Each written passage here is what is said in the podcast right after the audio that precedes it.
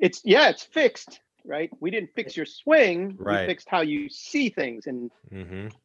and it took her probably a good 3 years to finally get that to sink in. Wow.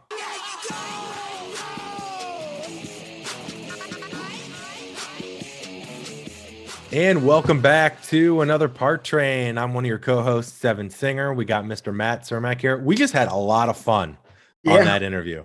What's up, guys? Lots of fun, Ev. We like to enjoy the ride, right? I mean, we literally enjoyed the ride on that one. In case you guys are new to the Par Train, welcome. When you're on the Par Train, golf, the hardest game in the world, feels easy, right? You're just making pars. You don't know how you're doing it. It's easy stuff. But our mission is to understand why, and figure out how we can apply these lessons on and off the course to make the hard stuff seem easy and help you get better.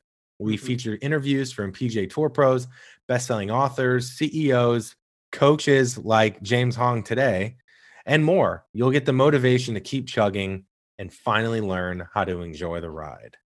Before we get to the intro, a quick word from our friends at Rhoback. Oh. I'm going to read a quick review from someone that bought a polo. They said, "This is my fourth Rhoback shirt. They have become my go-to performance polo, approaching go-to casual shirt." So it's go-to casual as much as on the course. "The fabric is great, does not look or feel like typical performance material. I really like the fit too." This other guy says, "Great shirts, perfect fit and versatile for all occasions." That's really what everyone says. It's like best fit, super comfortable, and you can wear it anywhere. I couldn't agree more with those reviews. What Rhoback does so well with the polos is they bridge the gap with like kind of this traditional preppy golf, but also athleisure, mm-hmm. right? So it works for the office. It works on the course. It works when you're just hanging out with your buddies, right? Because it's not too like Ralph Lauren, but it's not too like Under Armour, right? It's right in the middle there. Yeah, it's perfect. And it fits like a charm. Yep. So guys, hit the link in our show notes. It's also always linked on our social pages at the Par Train. Give us a follow if you're not. We just had an awesome giveaway. We got a new giveaway coming soon. Lots of giveaways. And hit that link and you'll get 15% off your first order with Rhoback. No need to put a promo code in. It'll show up in your cart. And hey guys, if you've already used it, use that link. So we can still see that you're buying and get yourself the gear that you deserve, right? Yes. We're always promoting them on our social accounts if they've got a sale or something, but they really are the best. And so get 15% off your first order. Doesn't hurt. Okay. James Hong, this guy, to give you guys a little context, his career spanned over 2 decades. He's been recognized as one of the premier golf instructors and coaches in the world. He's currently Golf Digest named him from 2017 to 2020. I think one of the best teachers in New York, top 50 U.S. kids golf master teacher. He does a lot of juniors, but adults as well. And he's currently the director of instruction at Harbor Links Golf Course in New York. Heard of it? It's great. I mean, this guy is, I really can't say of all the interviews we've done, we probably had as much fun on this one. Like, it was a really good balance of really deep, good conversations about, what he learns about teaching juniors that actually adults could benefit and learn from, while also a lot of attitude, a lot of mental game stuff, as well as swing stuff. He helps me with my game towards the end. Wow. Little playing lessons virtual with the pros there. No, I think you're right, Ev. I mean, what's so fun talking to all these different pros, teaching pros, PGA Tour instructors, is they all have their own theme and vibe, right? Sometimes we get into the system. Sometimes we get into just working harder than everybody else mentality. And this was different because, one, he really has this huge junior program. We've never really talked with somebody who's so focused on juniors. Mm-hmm. But the correlations between junior players and adult players. But we talked a lot about attitude. Right. We talked a lot about, making that hour lesson beneficial to each individual player. Right. How he kind of sparks creativity from his players. But he's a guy that, is just looking, I think, to get the best out of you personally, which ultimately helps your game. right? He's very individual, not a one size fits all like some teachers are. Would you agree? Yep. No, totally. No, I'm excited for you guys to listen to this. I think all of you will definitely find at least one nugget that you'll probably take with you to the course or your living room if it's super cold. Or if it's after listening. So thank you guys as always for listening. We can't express enough how much we appreciate your messages, your comments. It means a lot to hear that. So cool. We're helping your game and your mindsets and your attitudes and your life. That's what it's all about. And so thank you again for always listening. If you're not subscribed, please give us subscribe so you don't miss out on new episodes every Sunday, and give us a review. We want to hear from you. Tweet us. I'm not I say this every time. Every time. All right, guys. Keep enjoying the ride. Enjoy the ride. Keep jogging. And stay well out there. We'll see you next week. See you guys. Take care. And we're back with James Hong. James, welcome to the show. How you doing on this chilly January morning? Yeah. Doing pretty good. Thank you for having me. Chilly for us. Not chilly for you guys, yeah. But it's raining here in LA, as we were talking off air. Okay. James, so I know a lot of interviews probably don't start out this way. They probably jump right into a question. I actually want to tell a quick story, and I want to get your take on it because I actually think it's really relevant to the things we're going to talk about today. I actually just saw a clip from an interview with Kobe Bryant, and he talked about how when he first came into the NBA, he made... I think it was in either a practice or a game. I actually forget, but he took five straight shots at the free throw line, and they were five air balls. And he said it would have been really easy as a rookie for him to be like, shit, I don't belong here. I came out of high school. What am I thinking? Maybe I'm not as good as I thought. But his mind didn't go to ego and self-sabotage. It actually went to, okay, that's interesting. Let's unpack this. Every shot was online. It was just a little short. So why is that? And then he started to unpack and he realized, oh, well, in high school, you play one game a week, right? For 35 minutes. And in the NBA, I'm playing game after game after game, night after night, more minutes, more games. So my legs are dead, right? And so he used that as a lesson to focus on his lower body and conditioning. And for the next season, he used that to fuel his success. And I think it's really relevant to golf, especially juniors, where a lot of people make a bad shot and it's immediately, oh, I suck. I can't believe I didn't do this. Instead of using it as information to get better and inform, your path forward. So I just wanted to get your take because we've heard you speak before and we know how important this type of stuff is to improvement. Oh yeah, I think that's a great example there of what a lot of people don't do. You're absolutely right, and especially when they're at the driving range, you could see it. They hit a ball, and the ball's not even halfway out, not even at its apex, and they're turning around, they're grabbing another ball, and so there's no sense of watching the shot, getting feedback and stuff like that, or even thinking about whatever it is they're trying to do. Did they do it? And, a lot of times this is just like a pass-fail thing. I either hit a good shot or I didn't, instead of did I do what I was supposed to do, regardless of if the result turned out fine. And so, I got to look for that video. And I can send it to you after this. Yeah, that's actually a great example. And yeah, I wish more people would do that. And that's something that I try to get across. I mean, I've done it where, like I said, I'll see a person, they'll hit a ball and they immediately look down, they're grabbing another ball. I'll walk right in there and I'll stand on top of the ball. And basically, obviously the implication is if you're going to swing that club, you're hitting me. So don't hit me. And I'll start asking them questions like, what'd you see there? Or even I'll just start off with like, what were you trying to do? What was that single thing that you were trying to do? And they'll tell me, or they might even just say, oh no, especially kidding. Oh, no. Mm-hmm. Right.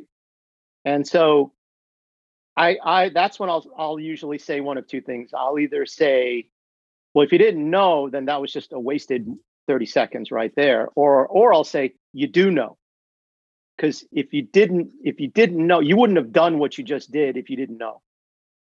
Because sometimes, especially juniors, they don't want to search. They don't want to be Sherlock Holmes. They don't want to be a detective and kind of deduce what was going on.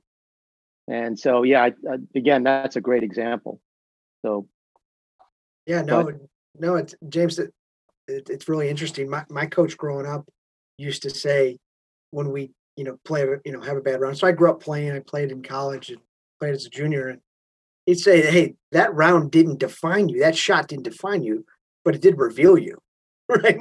Oh, and, yeah, exactly. Right. I'm sure you speak to your, but I think that's important, right? Because step back, like, what was this? What's the story? What's the backstory here, right? Right.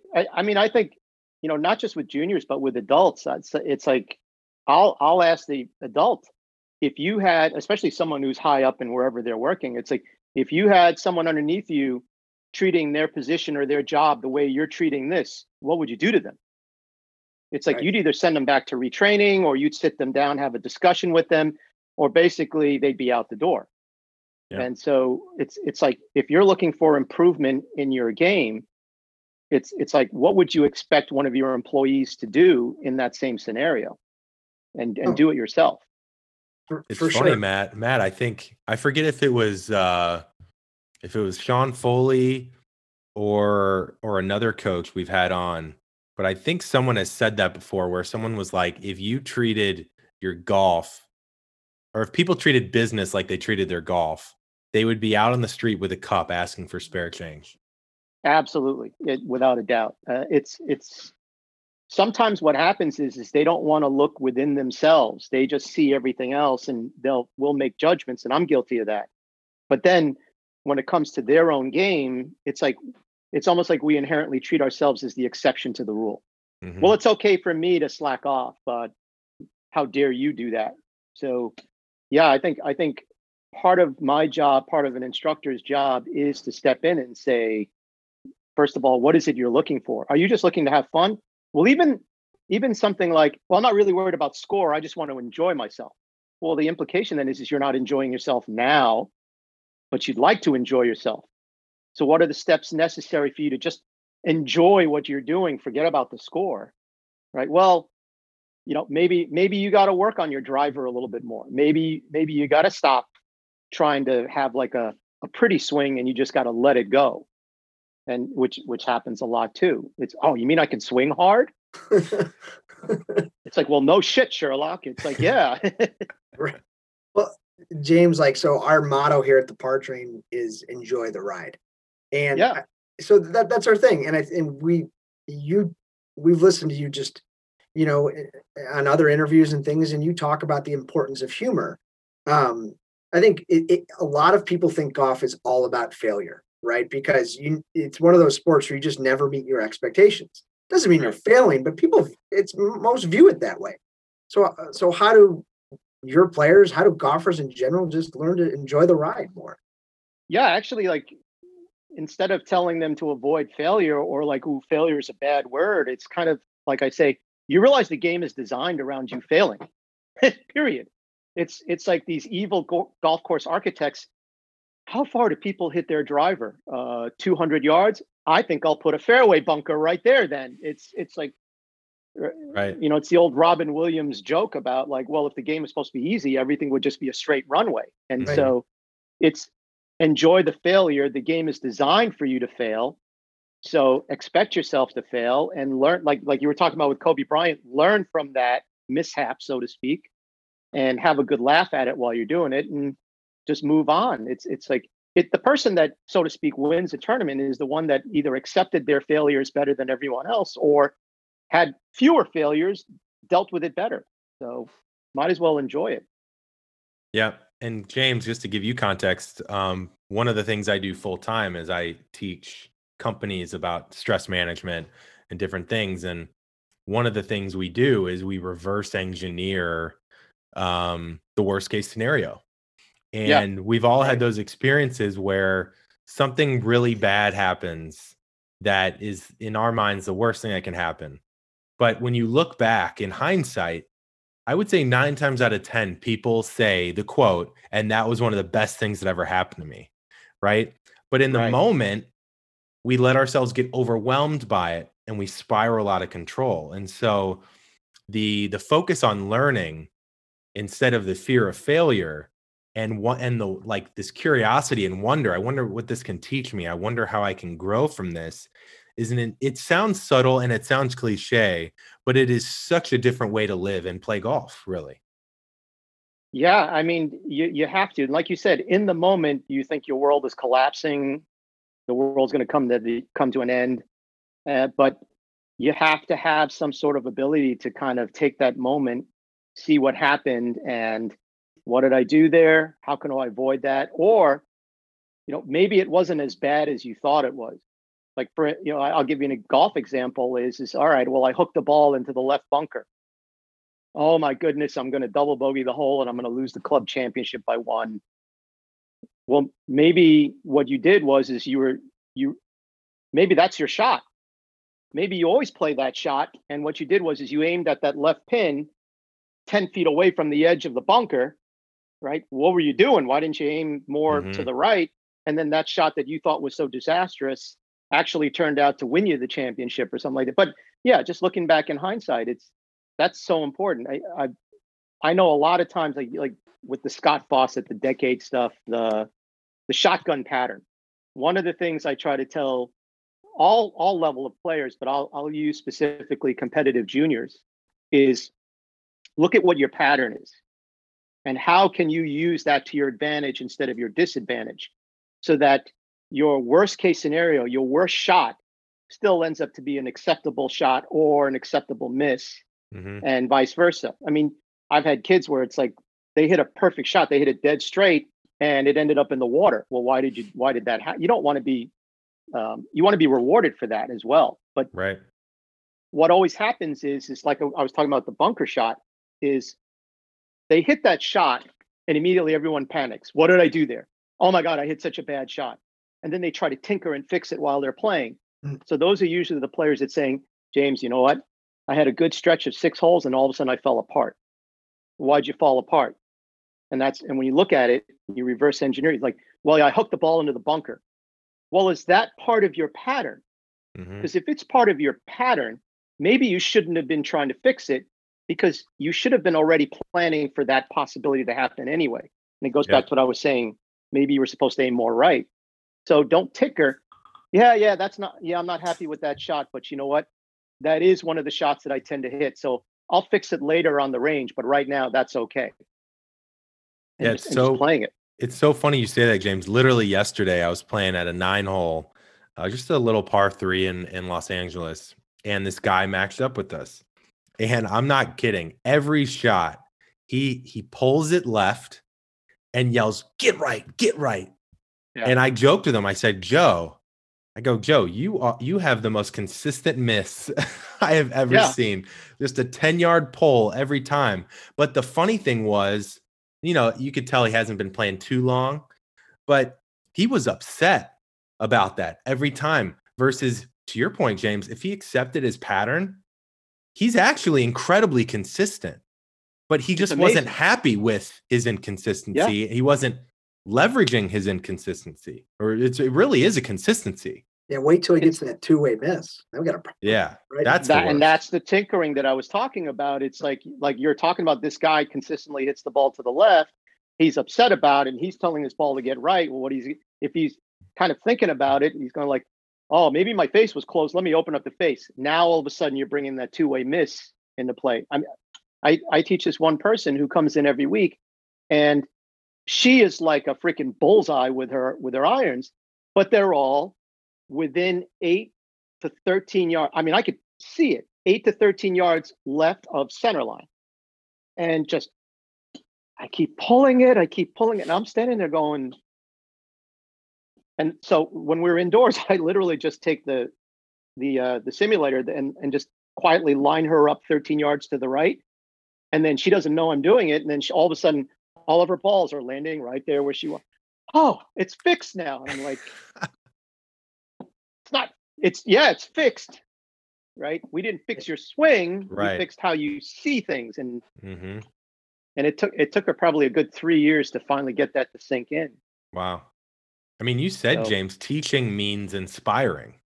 Yeah. Right. I'd love to hear about that, because I think a lot of people, you know, I think about this a lot. I think we call things cliches, which just means that we hear them a lot, which then means we don't really hear them. And a lot of times cliches have more truth than anything, but they don't sink in. And so this quote really struck me, because really teaching and communications and learning is just saying things in a different way until they connect. So I'm curious how you teach to inspire, and maybe how people can learn from that. Yeah, I think like we were just talking about with failure, this game, I think more than anything else I can think of, makes us feel worse about ourselves than anything else we do. Yeah. It's like if we went out on the basketball court and didn't know how to play basketball, we just threw out some basketballs and started trying to figure it out, and we kept missing shots, airballing like Kobe. It's like we'd all be giggling, we'd be making fun of each other, we'd be laughing. It's like, oh man, you suck. But we keep trying. We just keep doing it. We think 5 minutes after learning how to hold a golf club, we should be hitting the ball as good as Tiger Woods and Jack Nicklaus combined. And we swing and miss, or we hit it fat or something like that. And we're throwing the club thinking, man, I suck. I hate this. So it's kind of taking those situations and making the person just feel better about it. Like with kids, when they hear the term teacher, they think of you as their school teacher. So they don't have a division there. So when they're in their lesson, especially when they meet me for the first time and I ask a question, they're automatically thinking, what does the teacher want me to say? What is the right answer? What am I supposed to say? Yeah. Or if it's a subsequent lesson, oh my God, I forgot what he said last week. Oh my goodness, I forgot. I'm in trouble. And what I keep telling kids, so I give stories, I give lines where it's like, hey, I'm not your math teacher. I don't have a red pen in my hand, and this is not your report card. And I'm not putting, this is not your essay, and I'm putting red marks all over it and saying, come see me after class. And just letting them realize it's like, hey, like we were talking about with Kobe, it's like, see what happened. Hey, what do you think happened there? What were you trying to do? And then sometimes what it is just simply showing them that, you know, you did everything you were supposed to do there. You did it great. You just didn't hit a good shot. That's okay. And the more we're doing that, the more they start to kind of realize, oh, all right, so I shouldn't be afraid that I hit it over the green. Okay, cool. Mm-hmm. And a lot of times we're working on wedges, and they hit a shot, and they hit it like 40 feet short of the hole, and they're looking down at the ground, and they think, what do you think of your swing there? It was bad. Why do you think it was bad? Well, because the ball's not near the hole. It's like, you made a great swing. In fact, it's perfect. Just didn't match the distance. So what do you think you have to do with that perfect swing that you just took to match this distance? And they kind of go like, oh, you mean just take that swing and hit it harder, or hit it further, or make a bigger, whatever it is. Yeah, yeah. Why don't you just try and do it again with a bigger swing? Right. And just constantly talking about that. I mean, one of the things that I've been talking a lot lately with students is what I call too much chocolate. And what it is they hit a shot, and let's say it goes left. Where do you think the very next one is going to go? It's going to go right. Mm-hmm. And whenever that happens, of course, what do people do? Like, oh, that's just as bad as the other one. And I said, no, that's too much chocolate. And they look at me like, what do you mean? I said, you ever go to a nice restaurant and you know they have like the best chocolate sundaes in the world? You have a nice meal. At the end of the meal, the waiter comes out. What would you like? Oh, I want your chocolate sundae. I heard it's amazing. Okay. Comes out. Waiter goes, how's the sundae? It's really good, but there's not enough. You didn't give me a lot of chocolate there. There's only a little bit of chocolate. Oh, okay. Sorry, sir. Comes out, dumps a gallon of chocolate on the sundae. Oh my goodness, sir. I'm so sorry. I gave you too much. No. There's no such thing as too much chocolate, right? Give me more. I love chocolate. Yeah. Give me chocolate, right? So I always tell them, no, too much chocolate. You just overcorrected. You did the right thing. You just did it too much. Mm. So sometimes it's those kind of things. They kind of get into it, and they're like, oh, okay, cool. So I'm not being judged here. I'm not being graded here, right? Let's get to it. Yeah. So hopefully that's inspiring in itself. for sure. James, we want to dig in here a little bit, but before we do, tell the listeners a little bit about how your teaching school or your program came together in Port Washington, New York, and maybe some of your core principles. I think oftentimes listeners and folks like us are always wondering, do you have a system, or do you have a set of principles, and just some of your experience in that? Yeah, I mean, I think, you know, like my reputation is through junior golf, but I give lessons to adults as well. So what's funny is like a lot of what we do in the junior programs, I also do with adults. So it goes across the board, player development. And so what it is just basically focusing on the process. What is it you're trying to do, right? And then let's see what the outcome is, and then we can move from there. And so if you're talking about a system, it's simply asking yourself questions, opening your eyes, and being observant with what's going on. And I think in this day and age, what we see is people are just looking for the latest app that solves the problem for them. And so they don't know how to solve the issue. And so that's why one of the first things I tell students when they meet me is I'm asking you a lot of questions. And I'm asking you to pay attention to what's going on. Do you have to be perfect? Absolutely not. And so that's really it in a nutshell, is like, okay, because one person may need to work on one thing and another person may need to work on something that's completely different. So you can't necessarily fit them into a cookie cutter approach. And so, yeah, so there is a little bit of kind of on the fly, so to speak, compromising what's going on. But yeah, basically it's just letting the person know that you have to pay attention to what's going on, but at the same time, you're going to be better for it. And especially with kids, it's telling them, you know what, it's just golf. You're learning about other things. And I'll often say that to them. It's like, I really don't care if you come up to me tomorrow and say, I quit golf. But if you're learning, if you're taking some of the lessons that you're learning here and applying it to other things that you're doing in your life, to school, and eventually when you get a job, if you're doing it there, how you treat other people, right? That then I've done my job, not to make you into like the best Division I college player in the world. Yeah, that's interesting, James. So I started taking lessons probably at 6 years old, and, you know, like I said, played competitively at a pretty high level. And I'm 32 now, and I go onto a driving range and I watch teachers with juniors. I reminisce, and I also try to think about what maybe looks different about their experience than mine. So what are the unique challenges maybe teaching this generation of kids compared to the last? Maybe there's some upsides too, but I think the previous generation likes to always harp on the latest generation, but talk us through that, you know, and teaching this group. Yeah, I think this latest generation, so to speak, it's the shoulder shrug. It's the, I don't know. Right? So what are you trying to do? I don't know. Right? And it's even like, hey, listen, what I want you to do is I want you to just can you get your hands as high as you can in the backswing? I don't care where. Statue of Liberty. Then they make a swing. What'd you try to do there? I don't know. What do you mean you don't know? I don't know.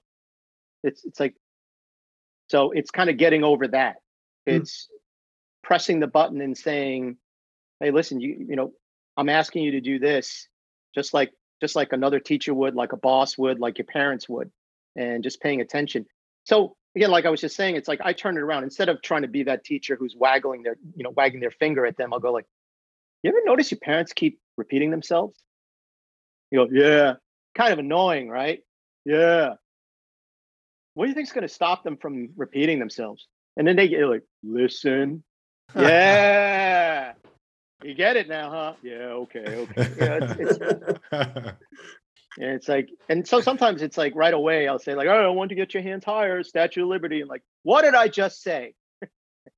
And I'll be sarcastic, like, what did I just say? Oh, get my hands higher. Hey, great job. There you go. And then they get it. They that picks them up right away. And like, hey, what'd you do there? I tried to get my hands higher. What do you think you did? Oh, I was okay. And then, you know, it's like a snowball effect. Then things start moving along. But yeah, it's the shoulder shrug. It's just constantly, I don't know. And right, you're not telling them you do know. It's that balance of tough love, right? When, you know, when to bring it out, when not to bring it out.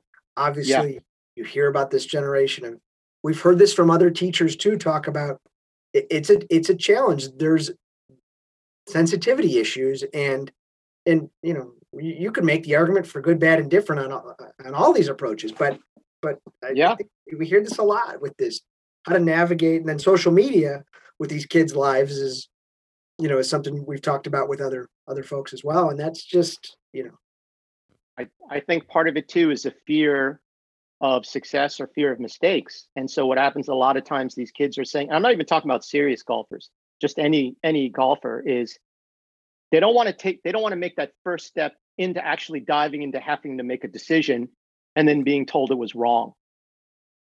That was, oh no, that's not it. So they just would rather be in their safety zone and go like, I don't know. And so, you know, for me, I think where I'm lucky, and you know, a lot of other teachers, I get kidded around a lot about it, and I bring it on myself, is I'm not a big guy. I'm not tall. I'm like maybe 5'6" if I'm standing erect. So I don't have that imposing figure. And so when I talk to someone, it might be I'm actually looking up at them when I say something like that. Sure. But also with smaller kids, I get down on one knee and I talk to them that way, so that they realize that I'm not some imposing figure looking down at them, right? And that I'm looking up at them. And I've had kids break down in front of me. They start crying, and sometimes I've actually pulled that out of them on purpose. And a lot of times I've done it with their parents there so that they could see what I'm doing. Mm-hmm. And it's a release valve, because sometimes they feel that pressure so much that just opening up that faucet and letting them release it, they're like, oh, okay, so I don't have to be perfect in this world. Okay, let's go from here. Yeah. What is that? I mean, and this term you can answer too. I've actually always been very interested about this, where, you know, I grew up in St. Louis, and my dad was the classic super supportive, loving dad that if I asked if something broke on my bike, let's say the chain came off, right? And I'm like 9, 10 years old, and I go, Dad, can you, you know, fix my bike? He'd say, all right, we'll come over and watch me fix it. Right. Because the next time you're going to fix it. Bingo. And I go, no, just fix it. Like, I didn't want to know how, but I'm curious, what is that about adolescence where we don't want to know? You know, the inquisitive nature is less than when it's like the joke when people say, I wish I would have gone to school when I was 30, you know, when I actually wanted to learn things, versus when you're a kid, that's the last thing you want to do. I think part of it, obviously human nature is we're always looking for the easiest way to do things. Yeah. And so with kids, it's like, why bother? Why do I have to do that when you can do it for me? Yeah. Or like I said, we can find an app that figures it out, Google it. Mm-hmm. So, I mean, but I think part of it too is if you really inherently love something, you just want to take it apart. So for instance, you're using the example of fixing your bike chain. There isn't any kind of spark there. There isn't like, I really want to learn how to fix it. But if you're fascinated by watching how the gears work and like, gee, I wonder what are the machinations of all of this stuff going on? That in itself might suddenly be like, yeah, you know what, Dad? Let me see that. And, or what you do is you're the one that broke the chain because you took your bike apart to see how it works. And now your dad's upset at you because you took it apart. Or maybe your dad's seeing that and going like, okay, now that you took it apart, can you remember how to put it back together? Mm-hmm. And I think once that's part of us where we're trying to see if we can create that spark in the person to not mind being on the putting green and figuring out how do I get this ball to stop where I want it to stop. And right. And again, like I said earlier, it's like, it isn't just about golf. It's like, can you undertake that with anything you do in your life? Right. Well, absolutely. And let's talk about how you take your junior players out in the cold and the rain. Remember, Evan, Los Angeles, this is foreign to him, even though he grew up in the Midwest. He doesn't remember this. But it's about creating an environment to make them tougher, right? As opposed to you just, you know, whether it be yelling or you know, or using word choices like, you know, when I was growing up practicing in the upper Midwest here in Chicago in the rain, you know, or just in bad weather, it taught me how to prepare and it taught me how to be patient. Right. So but let's take the average Joe who, you know, 40 years old, who gets over to the driving range, right? Well, go practice on a windy day, right? Wants to be, you know, learn how to, you know, use different tempos. So what is it about that environment that is so key, especially when these kids want to be great players, right? What is this, those harder days look like with those kids? Well, I think also I think what is key to that is that you've already created an environment that's welcoming, that they love being there. I mean, basically you can substitute the golf course for a playground. And it could be 35 degrees out and the kids still want to go to the playground. They want to go like, oh, but there's snow on the ground. Oh, that's okay. I want to go to the bunkie bars or something like that. So it's the environment that you're creating for them.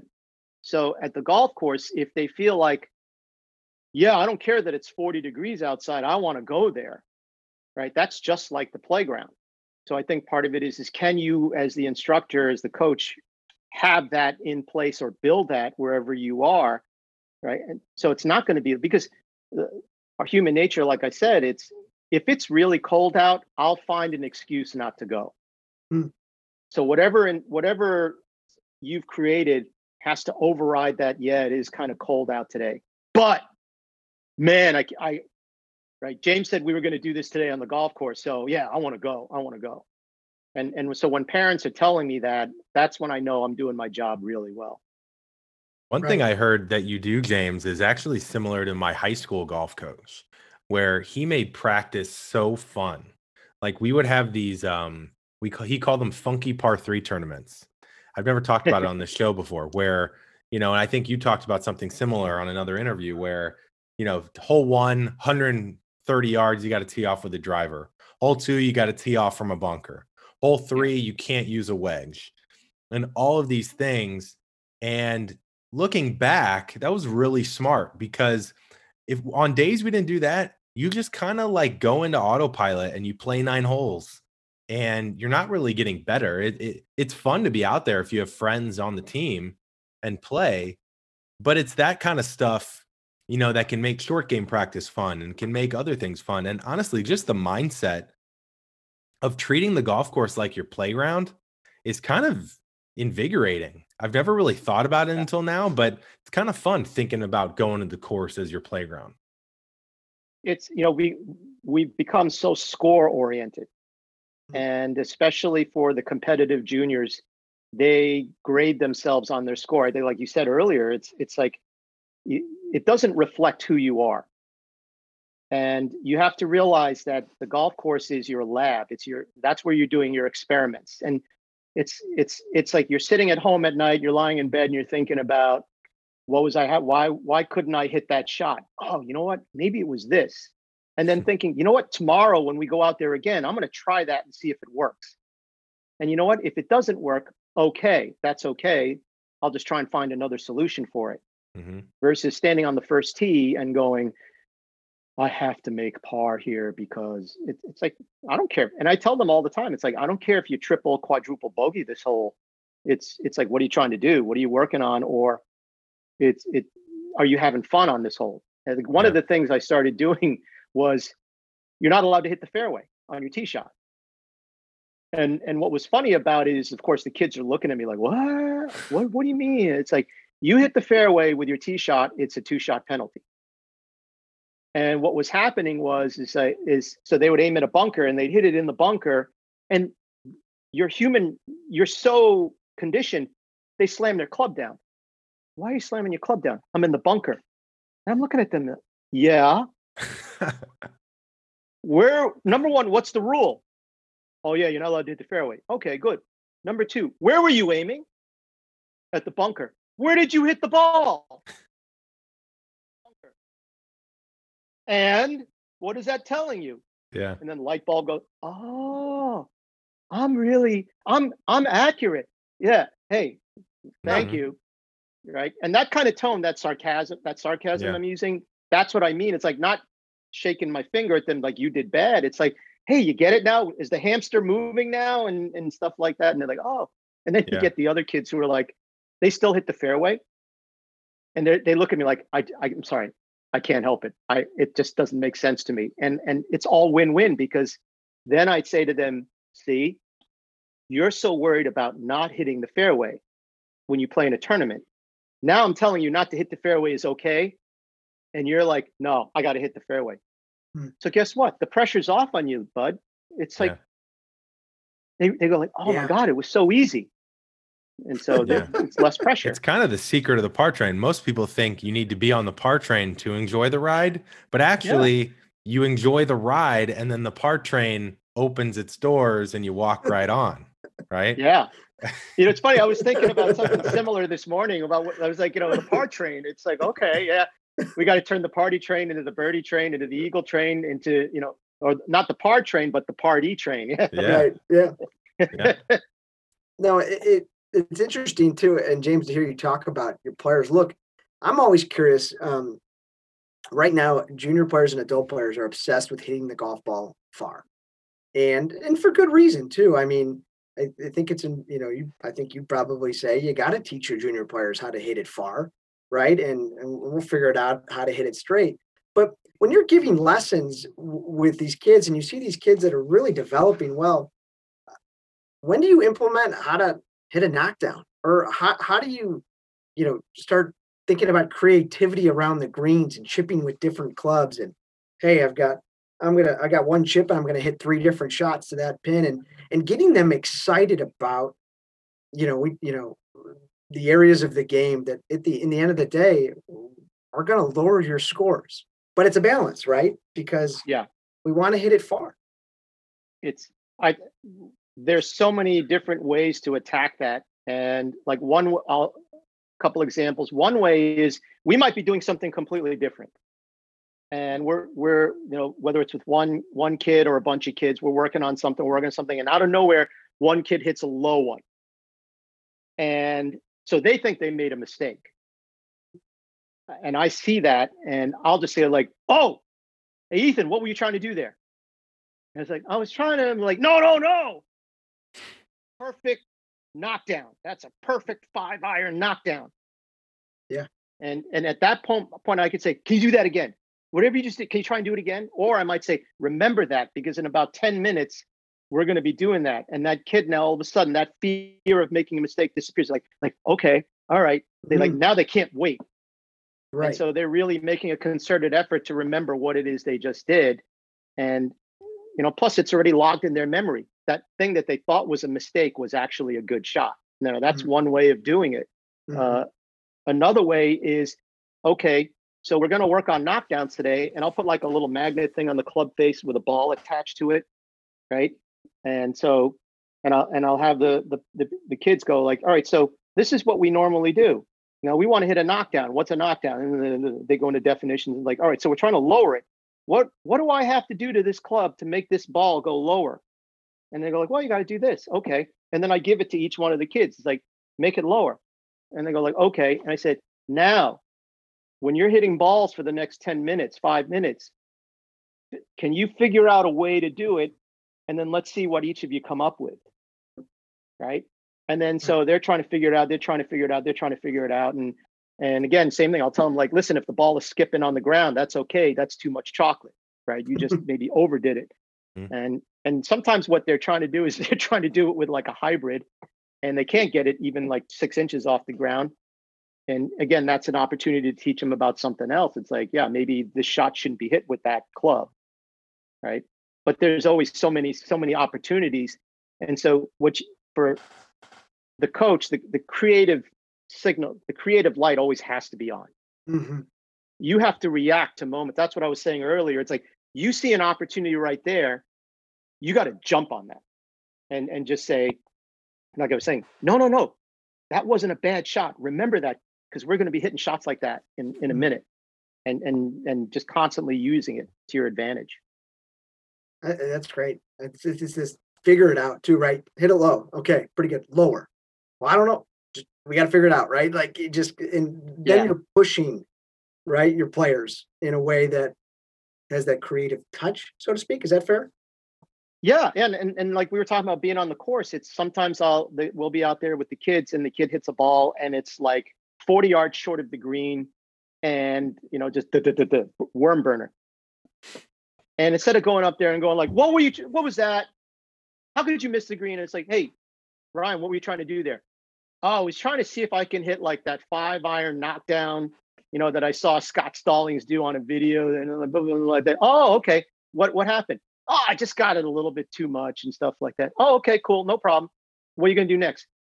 Well, I'm going to try and hit that. I'm going to try and hit that pitch shot onto the green and see if I can like one putt afterwards. Okay, cool.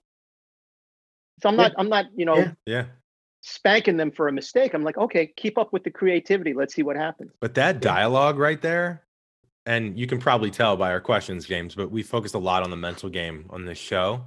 That dialogue, that attitude, that energy, right? You can just feel the energy in that discussion. It's very light. It's very, find it and hit it again. It's very free. And that is what people need to play with more. I'm sure you have lessons. We were talking off air, Cermak and I were, before you came on.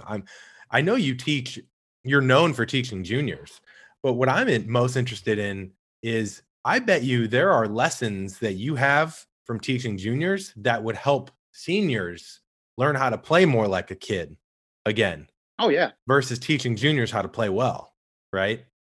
Yeah, I think, I mean, one of the best things that happened to me this past year was this gentleman came to me, an older gentleman, and he was talking, you know, like, I'm losing distance and everything like that, and I'm not enjoying the game anymore. So I gave him a 1-hour lesson, and at the end of it, he was like, I had so much fun. And I was like, great, that's awesome. That's what we're supposed to do. And then he messages me later, and he says, I want you to give my wife a lesson because she's really distraught about her game. She wants to quit, and I want her to enjoy the hour with you and really have some fun. And I was like, oh, wow, that really got to me. And I was like, my pleasure. And then she showed up, and just a wonderful woman. And we ended up spending like 2 hours. I said, you know, the first hour was a gift from your husband. The second hour is a gift from me. And we just had some fun. She was giggling like a little schoolgirl. She's like, oh my God, like, that's all I had to do and everything. And we even had fun at her husband's expense. I was like, I bet you Ralph was telling you to do this, right? Yes. Oh, you know, he's always telling me what to do. And I was like, all right, I got that covered, ma'am. Don't worry. I'll tell your husband they'll back off. And she's like, oh, and it was just a lot of fun. And she sent me a nice note afterwards. And so it's just stuff like that. That's what you're trying to do. James, I have no idea how far she hit the ball, right? There is nothing more fun, I think, than seeing someone in a lesson just start laughing because they did something that felt so easy. We have a video of Cermak and I took a train up to Chicago before a member guest from St. Louis, and he gave me a short game lesson because Cermak's a masterful around the greens. And we have a video of him teaching me how to chip and pitch the ball without, I was trying to like mimic my swing. I was using way too much of my body. And I just hit this perfect little pitching wedge runner, and I just started laughing. Because that's the stuff that's so awesome. It's such a hard game, yet a lot of things are so simple. You know what? It's that. And it's also the guy who comes in for the lesson or the woman who's very, you know, very tight-lipped and very, very serious. And then they hit a shot and they go like, holy shit. And then they go, oh, sorry. No. Well, James, it's amazing what we actually, for as hard as golf is, the hardest sport, what we're actually capable of if we can unlock some sort of new way of thinking or right approach. I think for Av, we were chipping, and I'm like, hey, you know, you can use your hands and your arms when you chip. You know, you can have a little fun with this, and, you know, you don't have to use your kind of swing mechanics, like. But you got to know what the lie is. The lie is going to tell the story, right? And then everything kind of starts there. But and you start laughing at it because you're like, well, this has been in me for years, right? Like, I mean, I can But those are the magic moments, right? And so, talk about it as a teacher, that's the fun stuff, right? You know? Oh yeah. It's like you live for those kind of moments. And I think that's what also drives you to be better as a teacher is you want more of those moments. It's like, you don't want one moment in a lesson. You want 50 moments. You want one moment like that in every minute that you teach. And so it's always like, how can I do this? How can I make this better? And sometimes what happens is you stumble on something and you just made one person so happy and they're better. And you go like, I wonder if that'll work with the next person. And then they're happy. Oh, I wonder if that'll work with the next person. And they're happy. So now you're starting to develop a little bit of a trend. And so now you're just trying to find out who's going to be the exception to the rule. Mm-hmm. Oh, it didn't work with this person. Okay. And then, well, why didn't it work with this person?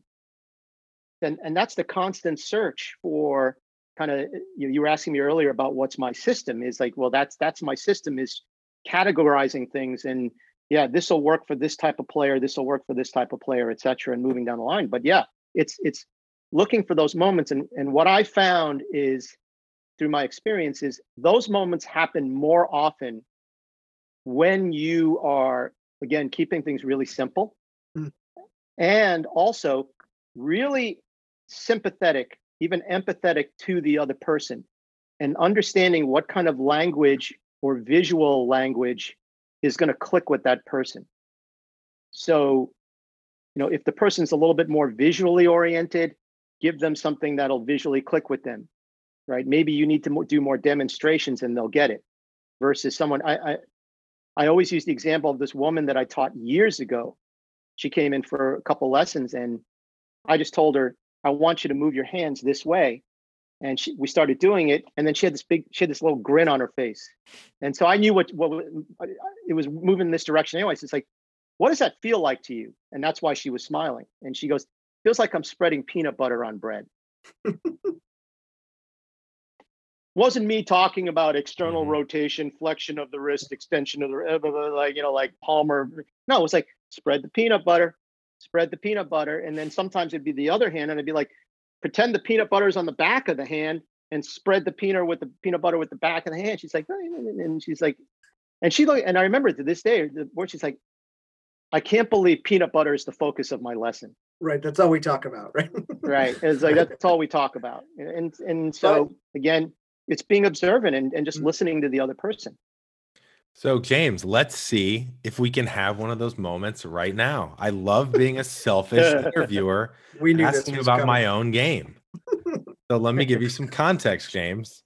I played baseball my whole life and I've been as low as a 5. I've ballooned up to an 8 right now. But my biggest thing, and I think a lot of people struggle with this, is obviously, everyone's going to say they want to be more consistent, right? But for me, it's frustrating to go from shooting mid-70s consistently to high 80s, hitting it all over the face, and having a two-way miss. I mean, you can't play golf that way.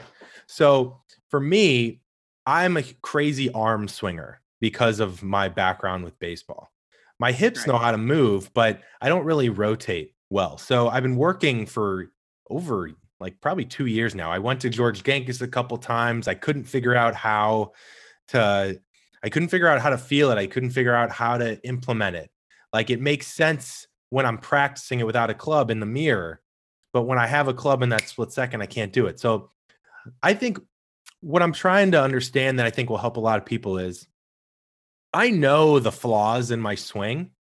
And sometimes it's really challenging to understand what to focus on first, because if I'm focusing on a backswing thought and my rotation with my left hip clearing and transferring my weight, it's too much stuff. So I open my hips, I'll take you through them. I open my hips too much in the backswing. My right elbow gets flared at the top. I have a long army swing that has a tendency to go a bit over the line. And I don't have a lot of rotation. And so I have really inconsistent ball striking that can lead to a two-way miss, especially with the driver.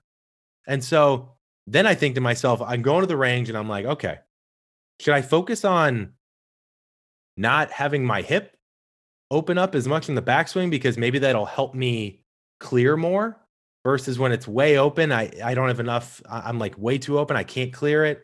Is it my right elbow? How do you help people understand where to start and what will have the biggest impact when you see so many flaws? You're not quite sure which one to fix first or focus right on. And so one of the first things I would have you do is I would just put a ball in front of you and say, this is the only ball you're going to hit. What would happen to the ball? So either you would hit it and we would see, or, right. And I would say, like, I just want you to make a swing. I'm not even giving you a target. Just make a swing and let's see what happens. And for the most part, the person will hit the ball and you'll say, yeah, see that's normally what happens. And I might even ask you, like, does that swing feel like that's your swing? Yeah, that's my swing. Okay. And what happened to the ball? So what do you think would happen to the ball if I just gave you that one and you would just go up and swing and hit it? Or I might even put pressure on you, say, this is the only shot you get. 18th hole at Augusta National, blah, blah, blah, middle of the fairway, hit it. Right. So what shot do you think would pop up? I'd probably hit like a little baby draw. Baby draw. With an iron. Yeah. So now I'm going to go into baseball. So you played baseball and you played a lot of baseball, and that's your love, so to speak. Mm-hmm. Right. So were you a contact hitter or a power hitter? Contact. I was a line drive gap hitter. I was going to say line drive, right? Yeah. Gap hitter, right field or center field or left field? Right. Right center, right field. Yeah. Okay. Did you finish forward? Did you get a sense that you would hit the ball, you'd already be running to first, or were you on your back leg and then going forward? Probably on my back. So you'd be back, hit the right, and then you would be taking your first step to first base. So do you find any similarities in your swing from what I just asked you in terms of how you hit the ball? I mean, there's got to be. Based on my, I think I saw a quote. You said there's no such thing as muscle memory, only experience. So based on my experience, then I would assume so, yes. But it's hard to make that connection because they feel so different, right? Because what we would be trying to figure out is are you, when you're hitting a golf ball, are you reverting to certain tendencies that were in your baseball swing, or are you fighting your tendencies in your baseball swing, right? It's not that we want to swing exactly like our baseball swing, but it's always going to be one of two extremes. Mm-hmm. It's like, so that's the case of either your old baseball swing is hurting you or it's helping you. It's one or the other in that scenario. And that's what we'd be trying to find out, right? So you were talking about in your baseball days, you were a gap hitter, right center, left center, right? So what would a draw be? A draw would start to right center field and then draw back to center field. Now, in your case, is your ball going to be a push draw or just it starts out straight and goes left? Lately, it's been more of a push draw. Push? Yeah. Right. So I would take a guess that there's probably little things going on in your swing that are similar to what you were doing in your baseball days.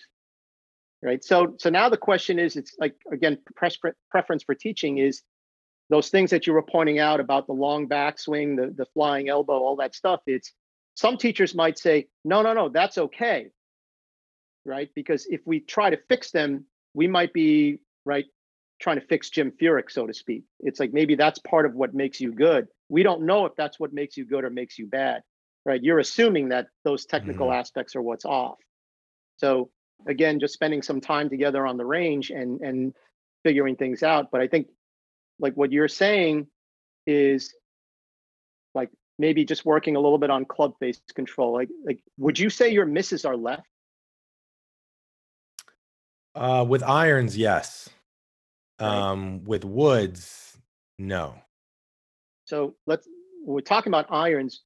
When you hit a shot, have you ever had this situation happen to you where as soon as you hit the ball, you just think, oh, I flushed it. That's as good as I could be. And then you look up and the ball's left and you're like, wait a minute. That doesn't make sense to me. I thought I just crushed that one. That should be hitting the flagstick, and it's 30 yards left. Yeah. Right? Yeah. Sometimes what happens in those situations is that your sense of where the target is not where it really is. And so what I would do is I would actually stand in front of you and tell you to set up to the ball. And then without looking up, can you now take your left hand and point to where you think the target is? Mm. And people that kind of go through what you're doing will tend to do this, is they'll set up and now point to the target and they'll go like this. Mm-hmm. So I'm pointing way back over there. Mm-hmm. And what happens is that happens to be where they're hitting the ball. Mm. And then I'll tell them the same thing. Now take it up to the top, and without looking, where's the target? And I've actually had people, no exaggeration, go like this. They go underneath and behind them. Mm-hmm. Interesting. And so that's the first thing I would do with you is see if where you think the target is isn't really where the target is. And then what happens is that then I'll move your finger, and of course your reaction is going to be like, holy shit, that's really far right. Mm-hmm. Yeah, but where have all your balls been going? How many balls have you hit that you thought you hit it really good and you look up and it's not there, it's there. And sometimes the simple solution is that is like, all right, now that you know that the target is there and not there, right? Let's just see you hit some balls knowing and feeling like you're hitting it over there. And like, I have a video, maybe what I'll do is I'll send it to you later, of this guy. And it's just like, he's like, oh my God. It's like, I can't believe that. Yeah. And like, he's hitting it right at the flagstick every time, but he's telling me that feels so far right. Yeah. And so it was a simple drill. It's the old put the alignment stick in front, and in its club face, it says, hey, hit every ball to the right of that stick. Hit every ball to the right of that stick. That's it. Nothing more. Yep. Well, James, our alignment feels different every day. Right? Every day. Our feet, right. Our shoulders, our bones, how we walk. And every hole. Every hole. And your alignment will shift based on what your mind's tricking you or telling you on what you see. Yeah. And we don't work hard enough at alignment. Like, absolutely not. Right? Nobody works. And that's what the pros do, right? They're always working hard on their fundamentals and just ingraining that. Right. But on that, Cerm, I don't know, because we talk about this a lot, and I find myself going to the range and not quite sure how to do it. The only thing that makes sense to me with alignment is standing to the ball and then putting it down to see where I was aimed. But even that is sometimes hard to tell, right? Because I'm looking at the alignment stick, and sometimes it's not as clear.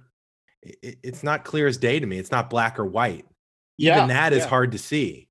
So right. And that's hard for people to understand how to even look at alignment. And that might be, just as we were saying, that alone might be your day-to-day change. It's like, hey, you know what?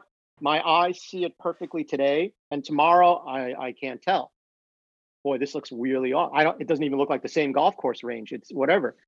So it's like everything else in golf. It's that constant adjustment and saying, hey, you know what? Today I may not shoot 75, I might shoot 79, and it's more of a management day than anything else. And then other days you just feel like you can't miss, and you're thinking like, I might even break par today. Mm-hmm. And so there's that constant fluctuation. But like you were saying, well, if I'm practicing, what do I do? And so one of the things you can do, like what I like to do with students, is have them actually line up perfectly straight to a target. But I make it very clear to them that we're lining up to that spot as reference, not as the end point. Mm. And then I want to see you hit balls. And it's, you know what, if your balls end up at that spot, so be it. But what we're also looking for, like we started this at, is like, well, if all of your balls are about 12 to 15 yards to the left of it, what we're seeing is that you should be aiming 12 to 15 yards to the right and playing your shot, right? And that's what we're trying to find out when we line up straight to begin with. Is what are your tendencies? So I think one of the things that I don't know if it'll help you, but what might be happening is you're so target oriented, you meaning the golfer, that you're inherently thinking, if this isn't perfect, if I haven't lined this up perfectly straight, I might mess everything up. So I got to make sure, mm-hmm. right? As opposed to, all right, let me just line myself up straight, and then now I'm going to hit balls and see where they all go in relation to that. Right. So sometimes that'll help. Yeah. It's so essential, right? And I've, giving a lesson of learning how to do it, right? I mean, it's an ongoing battle with alignment. But James, we want to get you out of here, and we want to ask you this for our listeners.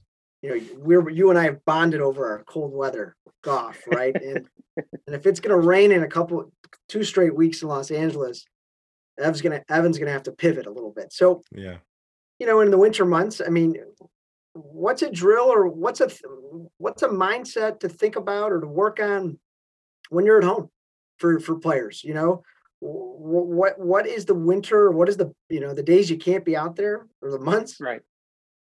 What do we do then? What's important when we get back to the season? So. Yeah, I think what happens is we become accustomed to thinking that it has to be hitting balls, it has to be full swings, I have to be at the range, and you know what? It's too cold, I don't have time to get there, or I'm in my garage or in my basement, and I don't have enough space to swing, let alone hit a ball. Sure. So, what your winter training should be is just training yourself for movement. I mean, everyone's always worried about positions in the golf swing, and you know, you've talking to countless golf instructors. There's only two positions. There's the setup and there's the finish, and everything else is what's happening in between. Mm. So getting your body accustomed to moving a certain way, maybe working on flexibility. Like one of the things I try and get a lot of adults to do is, and especially now with all of the COVID stuff going on, is they're working from home, is maybe you're grabbing the edge of your desk or your chair and just working on hip rotations, maybe doing about 5 or 10 in either direction. And just working on movement patterns or something like that, or when you're working with your coach, or it might be me specifically, what do you think you should be doing? And you don't have to do 137 million repetitions either. Like I've told people, it's like, listen, you're on a Zoom call. I want you to do this 10 times in each direction, then sit back down on your call. And then another time, I might want you to just feel like you're just doing something with your arms. Mm-hmm. I just want you to do this, this, this. And just that, make that part of your routine. It's almost like walking to the fridge and getting something to eat. It's like, well, while you're walking, you know, can you work on doing something like this as you're walking? Right? Mm-hmm. No one's in the house. No one's going to think you're weird or anything like that. And, right. Or standing in front of the mirror and doing this and doing that. And like I said, like 5 repetitions here, 10 repetitions there, 20 repetitions here or there, and then you're done. And foot spray powder is the best thing because you don't have to hit golf balls. You can spray that on a welcome mat, and there's your golf ball. And what's great about it is you can put 2 dots down. That's the gate that the club passes through. Mm-hmm. Can you pass through that gate without touching the 2 dots? Or you put a 3rd dot in the middle. That's the golf ball. And what's cool about it, and maybe you spray a line behind it, so you're working on not hitting it fat. I like that. And then when you hit the dot, what happens is if you look at the club face, that dot that you just sprayed is now on the club face. It tells you where on the face you would have hit the ball. Right? Cermak's going to be on Amazon right after this, buying athlete's foot spray. I know it.